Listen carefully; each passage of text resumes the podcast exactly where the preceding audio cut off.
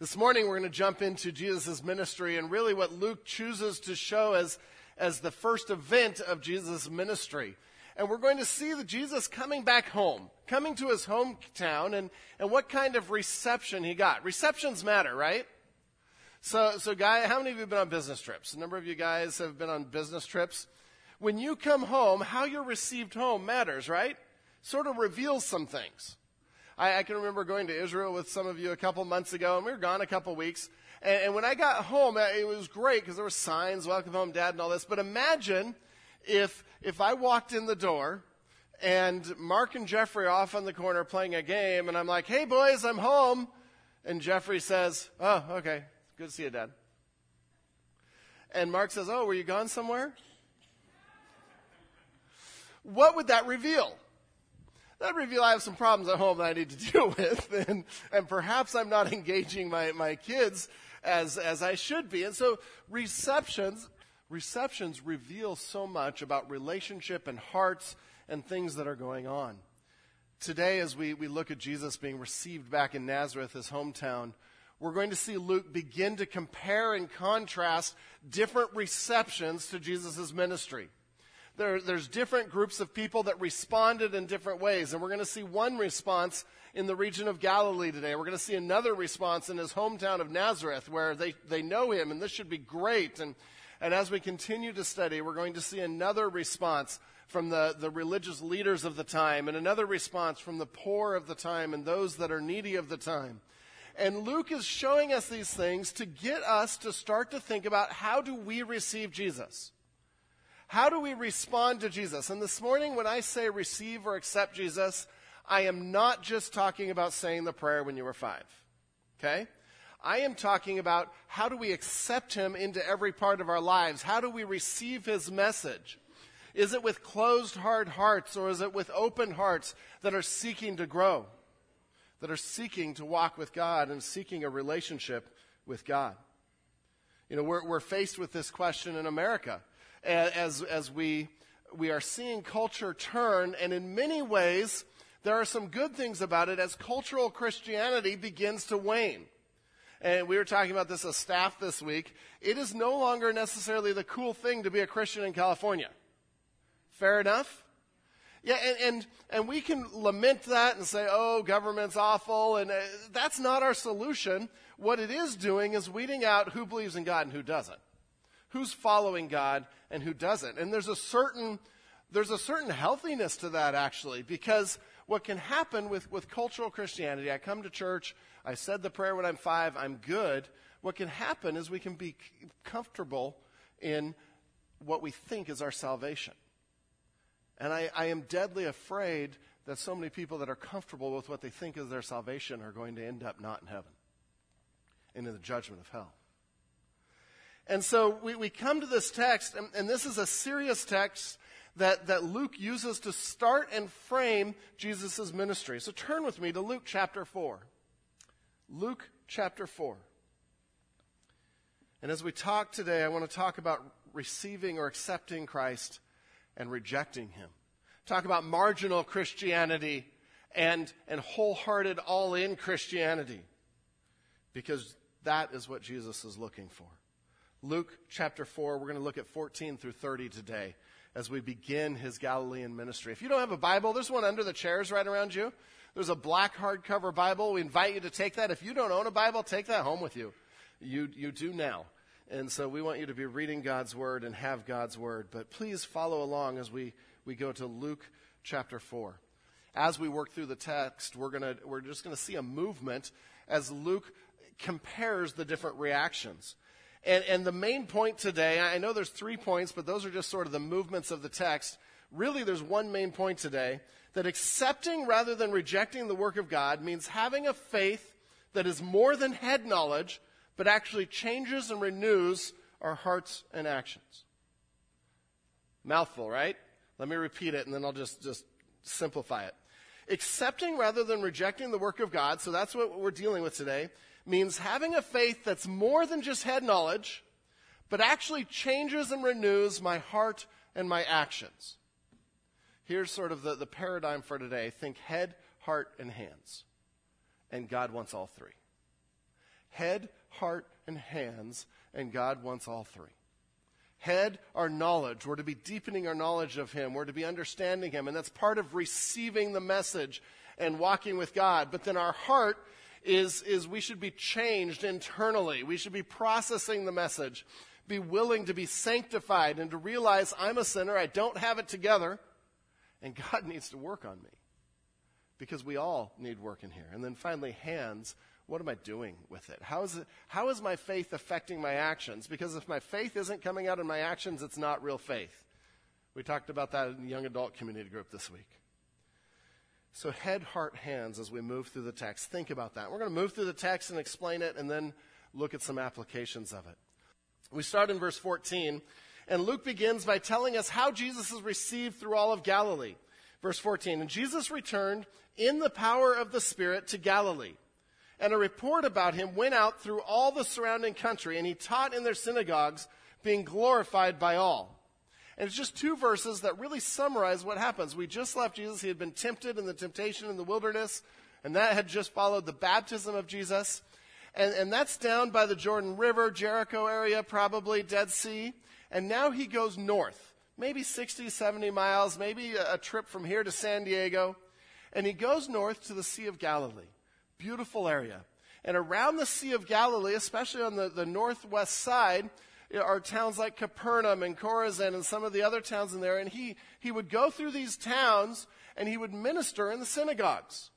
And his ministry was growing.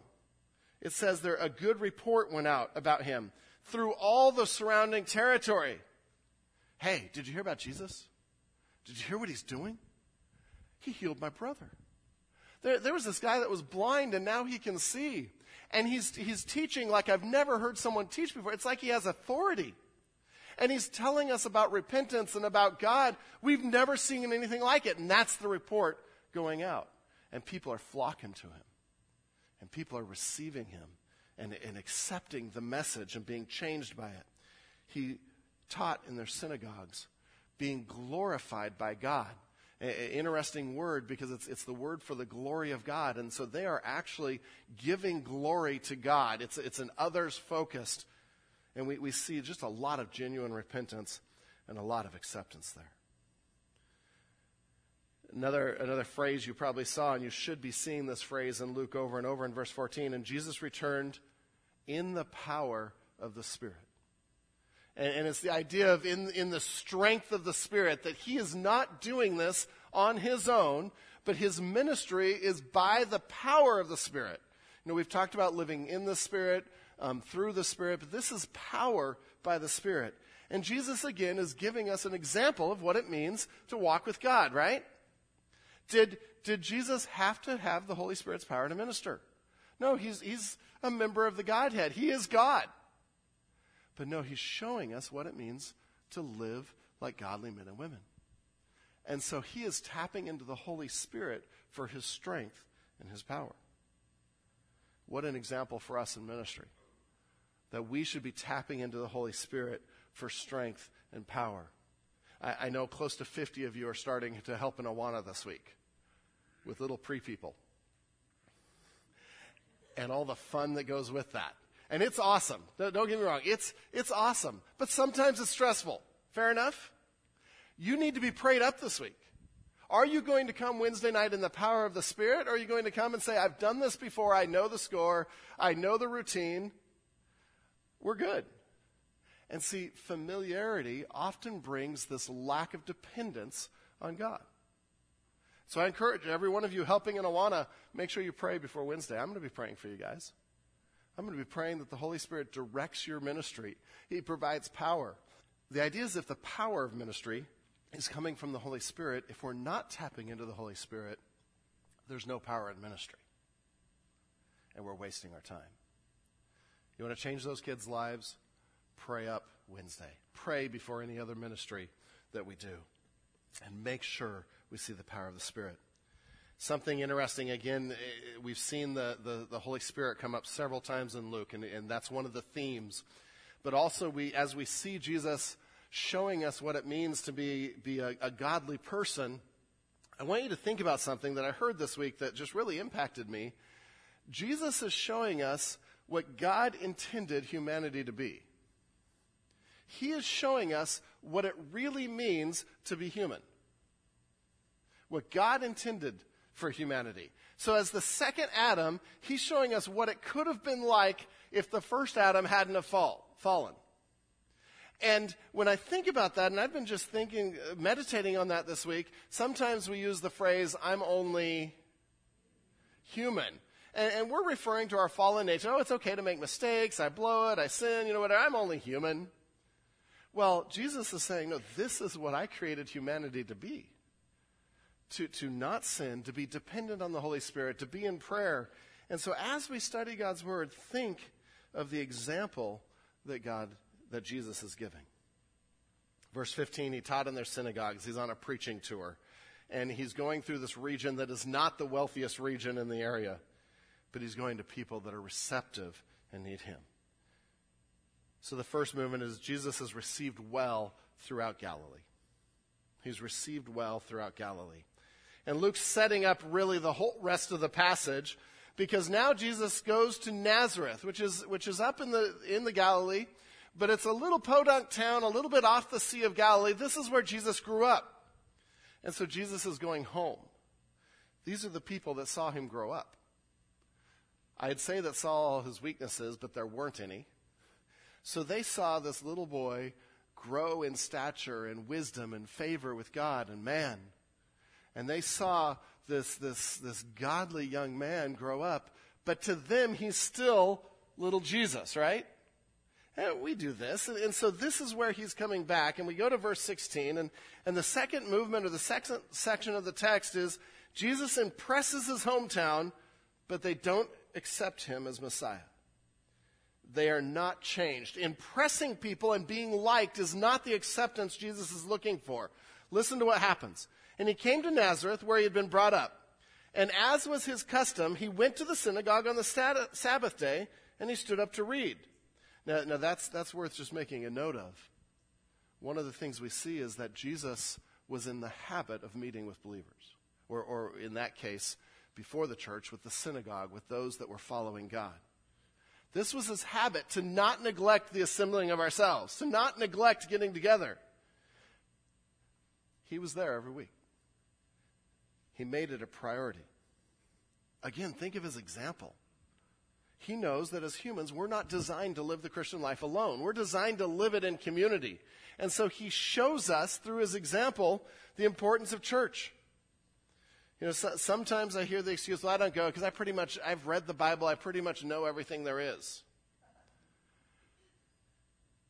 That's a little funny on its face, but think of Jesus. He actually could have said that. And he still went. Because he's showing us the example of what it means to walk with God. It should take us a, it should take a lot to get us to miss a Sunday. To get us to miss coming together as the, the body of Christ. And it, it's not about these 45 minutes. This is just part of what we do. Part of what church does is what happens before the service, what happens after the service. When I see people praying together in, in the corner because someone needs to be encouraged. When I see people building into each other's lives, that's all part of what God intended the body of believers to be. And then we see in that verse that Jesus stood up to read. And it was a custom where a distinguished visitor or a rabbi, as they came in, they would be invited to read and teach on a text, the text of that day usually. And, and we, we don't know quite whether at this point in the synagogue they had a, a set order of service. We know that that happened a, a, a little bit later. But they would often do some singing from the Psalms. They would recite the Shema. They, they would um, then read a portion of the Torah, the law, the first five books. And then they'd read a portion from the prophets. And it looks like at that moment in their service, because they had, everyone knew sort of the order of service probably, and at that moment, the, the leader of the synagogue probably turned to Jesus and said, Hey, w- w- would you read our prophets today? And so Jesus would come and, and he would be handed a scroll from the, the keeper of the scrolls. And he opens up his scroll and he's going to read. And, and their custom is when someone taught, they would stand, the, the teacher would stand to read God's word and then they would sit to teach. And, and so he stood to read God's word. Just for fun, I put a picture of a, a, scroll up there. I don't know if you, you have that, Don. This is a picture of a scroll of Isaiah. Um, this isn't the whole thing. This is one little section of it, and you'd unroll it, and, and, and it is like you see in, in different pictures where you unroll one side, roll up another side. And this would have been part of something, something that Jesus might have opened up and started to read out of. And, and we don't know how the text was selected. It was, it was possible that it was part of a lectionary and just part of where they were that day, which would have been incredible that the sovereignty of God arranged it. Or they might have handed it to Jesus and said, Here, pick a section. I actually think probably knowing how they, they ran things, that it was just a set section and they were going through Isaiah. But we see in, in verse 17, and the scroll of the prophet Isaiah was given to him. He unrolled the scroll and found the place where it is written, The Spirit of the Lord is upon me, because he has anointed me to proclaim good news to the poor. He has sent me to proclaim liberty to the captives and recovering of sight to the blind, to set at liberty those who are oppressed, to proclaim the year of the Lord's favor. And so he reads that.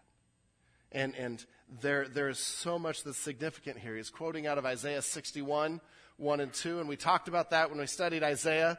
Um, he also adds one line in of Isaiah 58, but he's talking about what kind of Messiah would he be? What was his ministry going to look like? Is he here to crush the Roman Empire and to make government right again? Or is he here to do something in the hearts and do something far different? And so he uses prophecy to show that. And, and just look through the prophecy. Again, you see the importance of the Spirit of the Lord. The Spirit of the Lord is upon me because he has anointed me to proclaim good news to the poor. And as we go through these four categories of people that Jesus is coming to reach, these are the outcasts. These are the marginalized of society. He didn't come to the rich, the, the people that don't need a physician. He came to the sick and the needy, which has implications for how we receive him and what our heart needs to be like. The Spirit of the Lord has come upon me. He has anointed me to proclaim good news to the poor, the gospel to the poor. This is the same word for poor that's used in the Beatitudes. Blessed are the poor in spirit. And so it's someone that is, is lacking or needy. Someone that knows that there's an emptiness there, knows that there's a need there, and, and is destitute and understands that. And, and here, as we go through these and, and we look at these, Jesus fulfilled these on two different levels. Many of these he did fulfill in a physical sense, but the miracles are simply to show, in a practical sense, what God wants to do in our hearts. And so, yeah, he provided need, needs for people that were, were in need. But what, what the prophecy is saying is God really is proclaiming the gospel to those that realize their need for Jesus, to those that realize their need. It is hard for someone that doesn't think they're a sinner to be saved. It is hard for someone that thinks they're a good person and that's how you get to heaven to be saved. Because that's not it. We know that we're all messed up. We all struggle with temptation. We all struggle with sin. And so part of this is we have to come to a point of saying, I need Jesus. I can't save myself. It doesn't matter how good I am, what kind of, of how often I go to church. I can't do this on my own. I need to be poor in spirit and need Jesus. The next phrase, he sent me to proclaim liberty to the captives. And, and the word liberty there, it's interesting because throughout the rest of Luke, it's used for forgiveness of sins. And forgiveness of sins is freeing, right? It brings liberty. And here he's saying, yeah, yes, there's a, there's, a, there's a physical sense to this, but the spiritual sense is what he's meaning. I came to provide forgiveness for those that are in captivity to sin. Because doesn't sin ensnare us? we get involved in things we shouldn't. It's just hard to give it up. It's hard to let it go. We talked about temptation last week and, and some tools for that. But Jesus said, I came to provide forgiveness for those sins, liberty and victory so you're no longer in bondage to those. That's the same Jesus we serve. That's the same Jesus that wants to provide us freedom from our sin. That's the same Jesus that hung on the cross bearing the penalty of my sin because my sin deserves death. And he died for me so I don't have to and so I can be forgiven. That's pretty incredible. This is a great passage. Jesus goes on and he quotes recovery of sight to the blind. And he did that in, in, a physical sense. We know that he healed many blind people, but it was figurative. Was pointing to that he's showing, he, he's giving knowledge and understanding to those that are spiritually blind. In fact, the word for blind is unable to see or unable to understand. Because before Christ, we are just clouded in our understanding. And to set at liberty those who are oppressed, broken in pieces, shattered, crushed. Anyone feel oppressed at some point this year? A little broken, shattered? Life hits us in the face sometimes. And Jesus said, I came to give liberty to those people, to give freedom to those people. And finally, he says to proclaim the year of the Lord's favor. And he's summing it up with a, a, an allusion to the year of Jubilee. We talked about this in Isaiah, where every 50 years all debts were canceled, all property went back. Um, those that were in debtor's prison got out of prison. And, and it was a year of forgiveness and renewal and restarting. And Jesus is saying, That's what I do. That was just a picture of what I do when I forgive your sins and make you a new man or a new woman. Because now you're in Christ. You are alive in me. And so we see this beautiful proclamation of what the Messiah would be. We know that, that in, in the Isaiah passage, he left off the, the last phrase, and the day of the vengeance of our God. And, and whether he just stopped reading or intentionally left it, I, I think he intentionally left it off because Jesus didn't do things by accident but he's proclaiming that I'm here to provide this comfort, this relief, this liberty, but judgment's coming. Jesus didn't come to judge the Romans at the time. That's going that's to happen at the second coming before the great throne of, Christ, of God. And so he, he stops there and he's been talking about okay, what kind of Messiah will he be, like I said? He's going to bring the gospel to those that are needy, those that are marginalized, those willing to come to him in humility, to receive it in the heart that he's looking for. And in verse 20 it says, And he rolled up the scroll, gave it back to the attendant, and sat down. And again, the, the reason why I, I share what happens at the synagogue is we think when you sit down, you're done, right? For them, when you sat down after reading God's word, that was a signpost that said, okay, now I'm going to explain it. Now I'm going to teach it. And so he sats down, and you can just picture everyone on the little benches around the outside of the synagogue leaning in. What's this? What's little Jesus going to say? This little boy we saw grow up that we've been hearing all these reports all over, but he hasn't been here yet. What's he going to say? And he began to say to them in verse 21 Today this scripture has been fulfilled in your hearing. I get chills just reading that. He's saying, This is today, guys. You've been waiting for this. You've been thinking it in the, it's coming in the future. This is today. And, and he's, what he's saying is, I'm the Messiah. I'm the, and now he might have gone on and explained those four things a little bit more because it says he began to say to them. But that's the key that, that we're focusing on. Today, this has been fulfilled in your hearing. And, and, and it's interesting because when he proclaims that he's the Messiah, he now is forcing a decision, right? Because now he's, he's put a truth claim out there that is amazing, that is a wow moment, and they have to decide what to do with that. There's a decision. If, if I say right now, if I say, okay, the building's on fire, you need to leave, you have a choice. Do you believe me and leave, or do you just sit here? Right? Thursday night, our youth group was here, right? It, it was a week ago? And they were playing gotcha, and I'm in a meeting in my office, and the fire alarm goes off. And I have a choice. And so I sat there because I didn't believe it. now, I knew that they were playing with smoke machines, fog machines, and that fog machines set off our, our, our, um, our system. But do you see how some sort of a, a truth claim or some sort of event requires a decision? My action showed whether I believed or whether I didn't. If I get up and leave, I believed. If I didn't, then I sit there and get really annoyed at this buzzer going. No, not really. I knew you guys were having fun. It was great. And, and so there's, there's a choice that he is demanding. If I stand here, and, and, and get the, and please don't run me out after I say this. If I stand here and say, I am the second coming of the Messiah, I am Jesus returned, and I'm here to lead you to the kingdom of God. You have a choice. Now, I pray that, that we've all been walking with God enough to where your choice is to stone me, no, or to, to, to throw me out.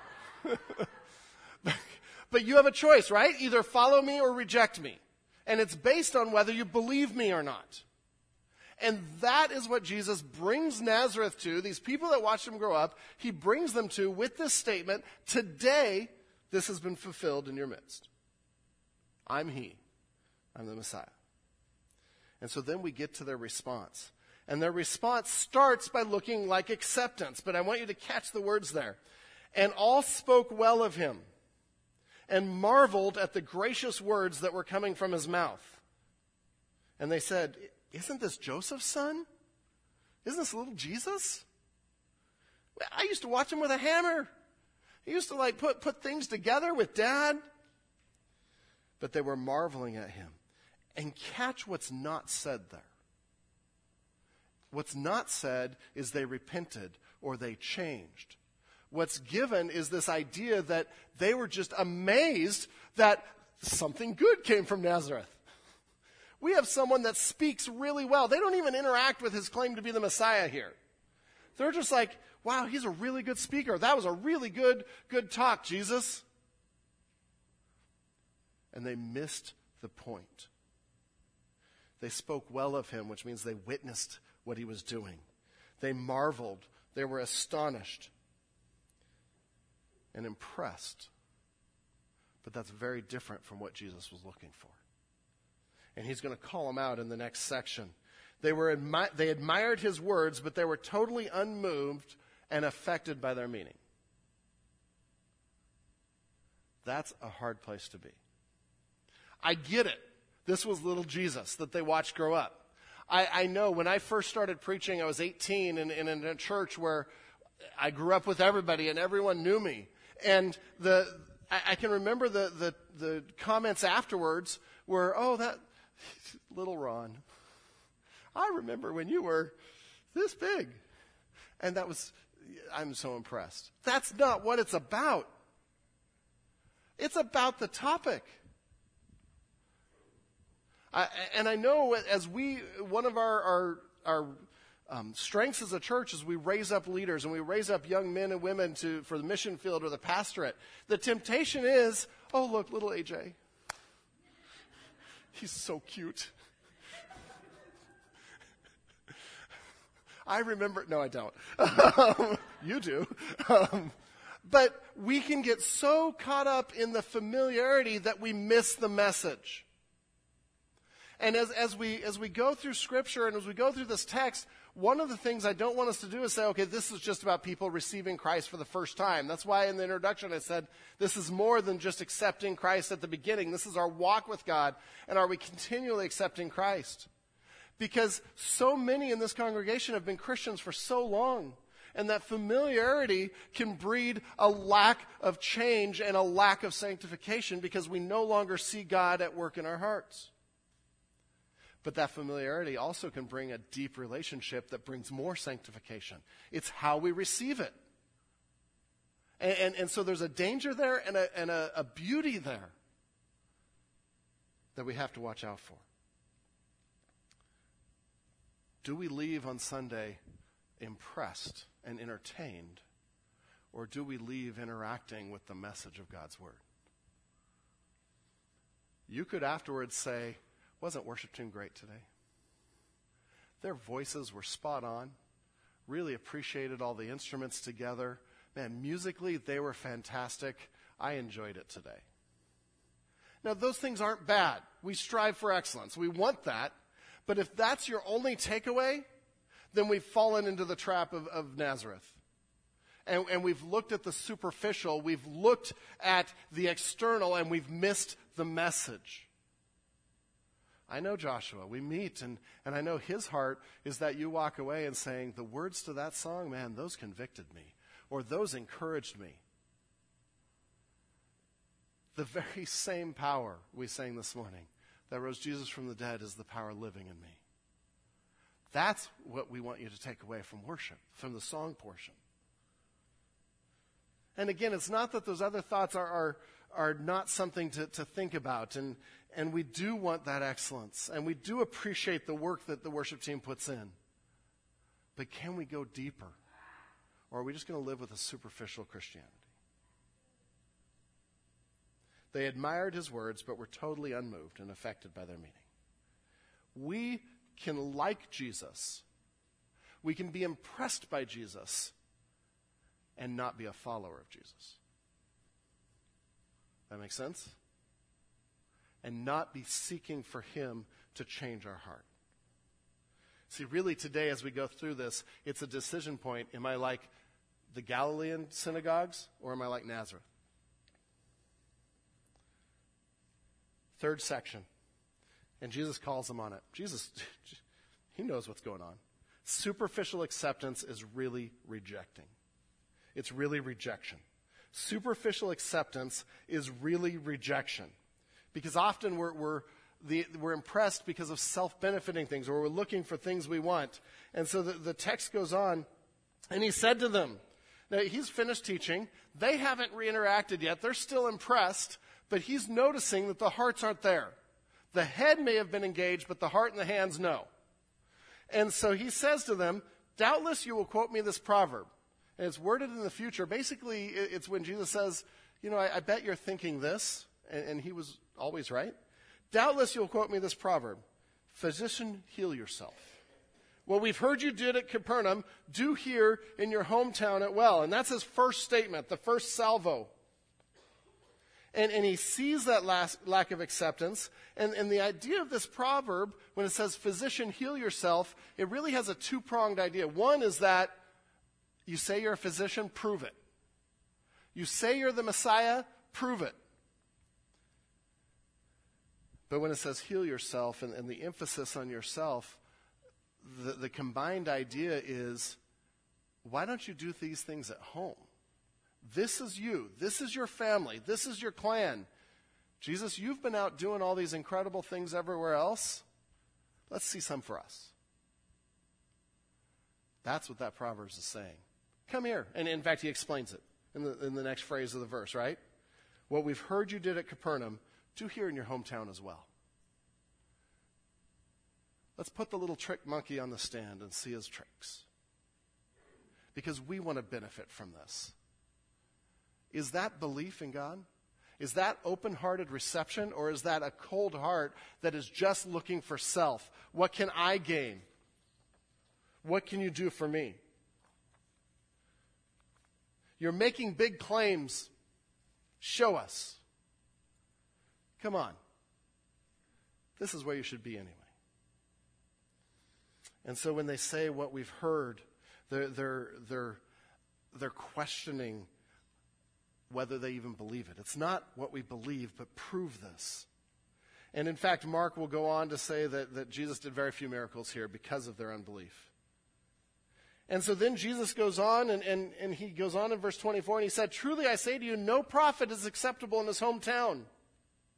And again, he's, he's calling them on it, and this isn't just trying to cause a fight. He already sees their heart, he's revealing their heart. And, and he says, No prophet's acceptable own. Yeah, I'm still little Jesus to you. You haven't, and he uses the word acceptable, you haven't accepted my message. It hasn't changed you. It hasn't gone head, heart, hands, which is the only way that true acceptance happens.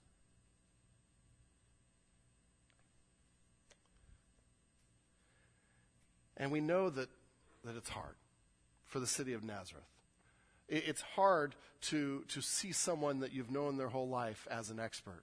It's hard as we raise up leaders to see someone that we knew when they were younger and we know their faults because we do have faults, to see them in ministry, to see them over us in any case.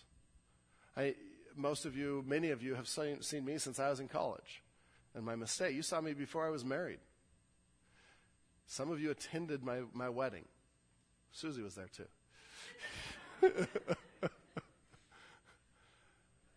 and, and it was a transition when I became pastor here. because now little Ron is, is, is teaching God's word. But, but I, I just praise this congregation for your receptivity to realize it's not about the person unless they're walking in sin or not. It's about the message. And Jesus calls them. No prophet is acceptable in his hometown. Interestingly enough, he's declaring that he is speaking God's words here. He again is, is proclaiming that he's the Messiah. And he goes on and, and, and he continues to push because he's revealing their heart. And so he brings up two examples. And in 25 and 26, we see the example of Elijah and the widow. And, and then we'll see the example of Naaman and in, in 25. But in truth, I tell you, there were many widows in Israel in the days of Elijah. And do you remember the story? It doesn't rain for three and a half years. There's famine. And Elijah ends up going to a Gentile uh, area, Zarephath. And, and the widow there comes to the well, and she's, she's gathering stuff to make a last meal for her and her son so they can die. That's how bad it was. I, I don't think any of us have gotten there to where this is, this is it, and then we die. And Elijah comes up to her and says, You know, I, I know you're making that, and I, know that's for you and your son. I'd like you to give that to me. That is bold. And she has a choice then. It's, it's a statement that requires a decision. Do I believe him? Do I believe he's a man of God, a prophet of God, and give him this? Or do I not? Because I'm going to go home and die with my son. And she believed him and gave him the food. And we know that he ended up living with her, and God provided unending oil and flour and provided for them. Miracle. Because she received the message, she, she came and believed and had faith in God. And so we, that's the story here. There were many widows in Israel in the days of Elijah. When the heavens were shut up three years and six months, and a great famine came over all the land, and Elijah was sent to none of them, but only to Zarephath in the land of Sidon to a woman who was a widow. And now, if you're in the synagogue and you're hearing this, the little hairs on the back of your neck are starting to rise up.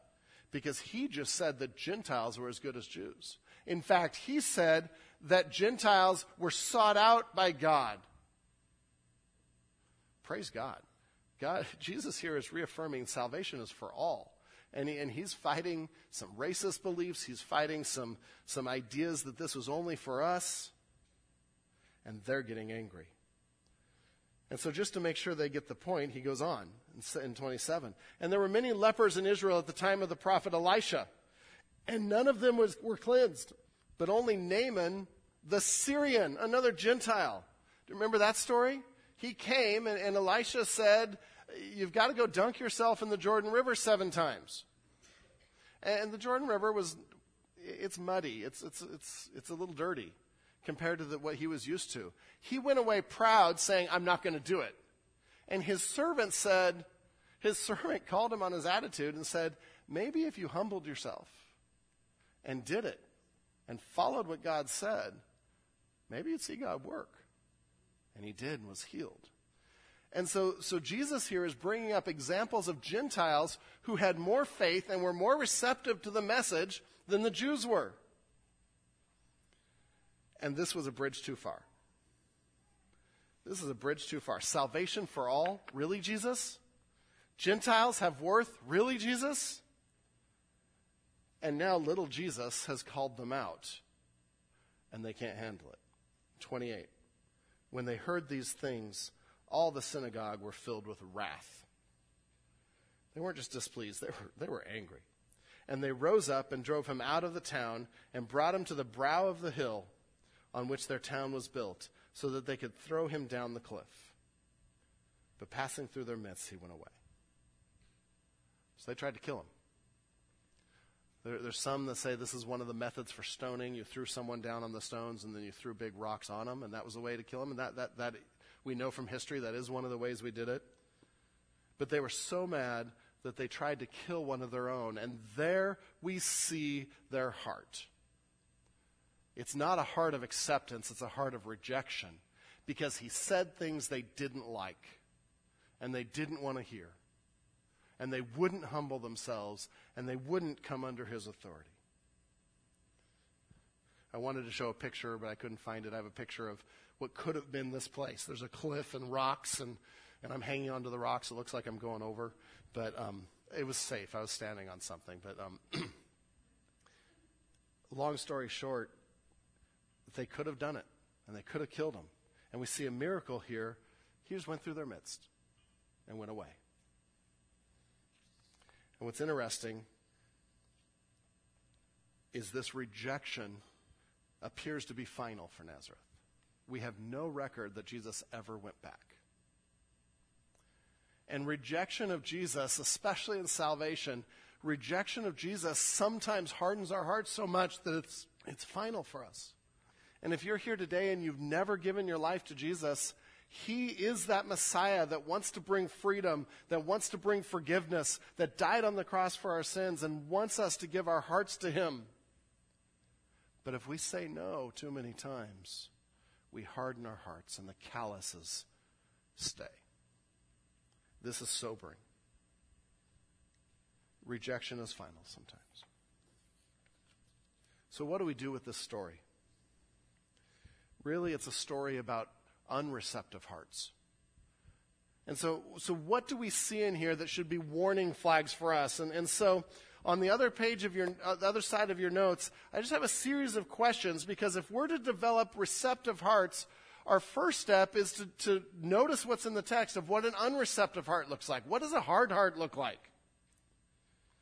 Are we going to fall into to the Galilean reception and accept Christ or the Nazareth reception and completely reject him to the point of wanting to kill him or animosity? And again, we want to think of our head, our heart, and our hands. That a receptive heart always affects all three of those. So there's a series of questions there.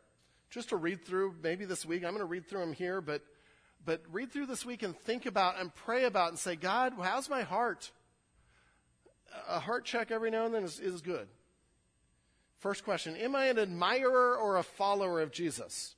And really, the difference between the two is sacrifice.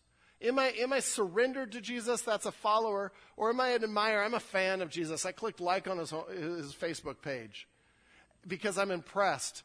That isn't what Jesus is looking for. And, and if coming here on Sunday morning is about that for you, to, to get my, my spiritual fix and then I'm good for the rest of the week, I don't have to think about him, you're here for the wrong reasons. It's not what Jesus is looking for. And, and you won't have the power of the Holy Spirit working through it. it, it it's a mess. Am I an admirer or a follower of Jesus? Am I passionate about my walk with God or has familiarity bred apathy? Am I passionate about my walk with God or has familiarity bred apathy? Three, do I have compassion and a heart for the poor and marginalized? Jesus did. That's the kind of Messiah he was. If we don't, if we struggle with that, that's a sign of a hardening part of our heart. Does my hand time match my head time? Now, now let me explain that because that just sounds weird. Think of head, heart, hands. Do I spend as much time following God in ministry, doing the work of God, as I do wanting to study the Bible or find out more facts about God? I have known people that know more about the Bible than I will ever know. And they, they study it backwards and forwards, but it never got to their heart and their hands. And so we need to ask the question Am I spending time in ministry? Because if it's just about knowledge gathering, then, then probably I have a hard heart in some areas. The other part of that is, or do I neglect both? Am I not spending any time in the Word? Am I not spending any time serving God, witnessing to my neighbors, sharing Christ with others? Next question, and this one challenged me. Have I been challenged by God's Word in the last month? Have I been challenged by God's Word? Have I been convicted by God's Word in the last month? Because there is stuff in here that every time we come to it will, will ask us to change. And if I'm never being convicted to change, if I'm never seeing God sanctifying my life, then my heart is stopping it. And there's a hard heart there. I've been a believer 46 years now. And I still come to the text And I still, when I'm open to it, am challenged and convicted, and the Holy Spirit reveals junk in my life and j- attitudes that aren't right. And if that's not happening, we need, we need to change our heart. Do I approach teaching in the church with a critical, skeptical spirit? Now, this is different from a Berean spirit, where they search the scriptures daily to see if those things were so. But sometimes we come to any teaching, and whether it be church or other biblical teaching, and we come with skepticism and criticism, and sort of our, our walls are already up. And that's a sign of a heart that isn't tilled and ready for the Holy Spirit to work. That's a hard heart. That's a Nazareth heart.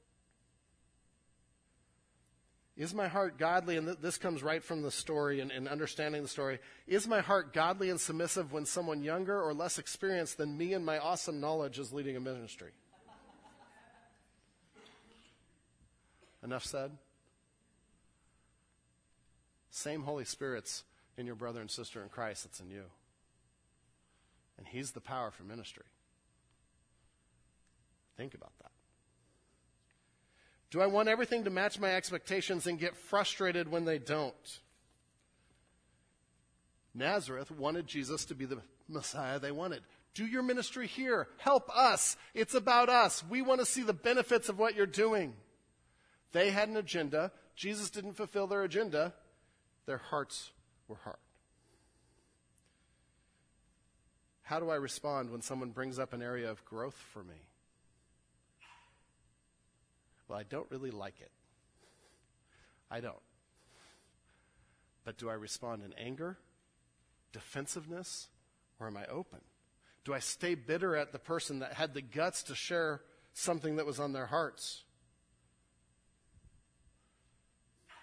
Doesn't mean everyone that shares something with you is always right, but am I open to it? Hard heart or soft heart?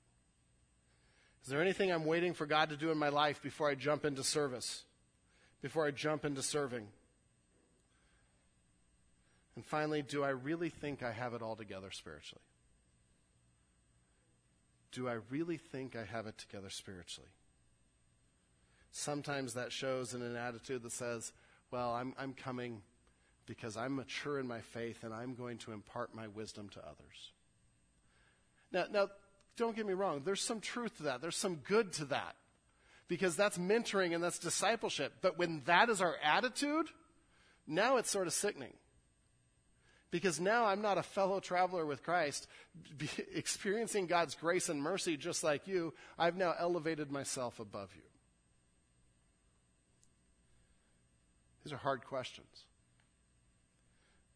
But in the end, the reception that Jesus is looking for how he's looking for us to come to his word, to come to his message, to come to him, is with humble repentance, like Naaman had to learn. A heart change, a heart that receives the message. It's to trust in God without reservation, to, to give all to God like the widow.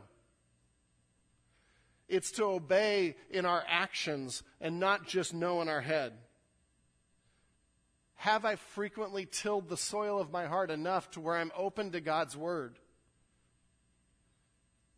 We, we, we prepare our hearts by being in God's Word. Just like a garden. Man, if you cultivate that thing once a year, you're not going to grow much. You keep it up, you keep in God's Word. That's why I was so thrilled at how many people are memorizing God's Word. That's tilling our hearts, it's preparing our hearts. God will bless that. Not with money or health, but He'll bless that with a spiritual closeness to Him. Head, heart, hand. We need to be receptive in all areas. Our head, what can I learn today? What does God want to teach me today? My heart, show me your sin. Search me, O God, and know my thoughts. See if there be any wicked way in me. Hands, am I open to change? I know I just said a dirty word for many. Am I open to changing things in my life, doing different things? These are all evidences of a receptive heart. I want to end with a, a quote by Tozer that I put in your notes a prayer of his Lord, give me open ears, a quiet mind, a receptive heart, and a willingness to obey. I commit before you my desire to acquire a lifelong habit of spiritual response. Amen. Oh, that that's our prayer. And so we come, and if you stand with me, I want to sing a, a song. This is Amazing Grace, a, a familiar song. But we stand as men and women, all under the grace of God, all needing to be receptive to God, all needing to watch out for hard hearts. And so let's stand and just praise God for His grace, the softening power of the Holy Spirit. Lord God, our Father, we praise you for what you accomplished on the cross. We praise you for your grace, for your salvation. Lord, and that you ongoingly want to be in our lives, changing us and sanctifying us and making us more like you every day. Lord, help us to be open to that, to be receptive to that. Lord, create soft hearts at Village and not hard, calloused hearts. Soft hearts that come to your word every time we read it and say, God has something for me today. Change me, God. Encourage me. Challenge me. Make me more like you. Lord, I thank you for this congregation and their efforts towards that. Lord, I pray that you would use this church, this church family, to touch lives for you. In this neighborhood, in our own neighborhoods, in our workplaces, that we would be able to share that amazing grace with people. That we would live it, that we would believe it, that we would do it. Lord, we praise you. We are your sons and daughters. In Jesus' name.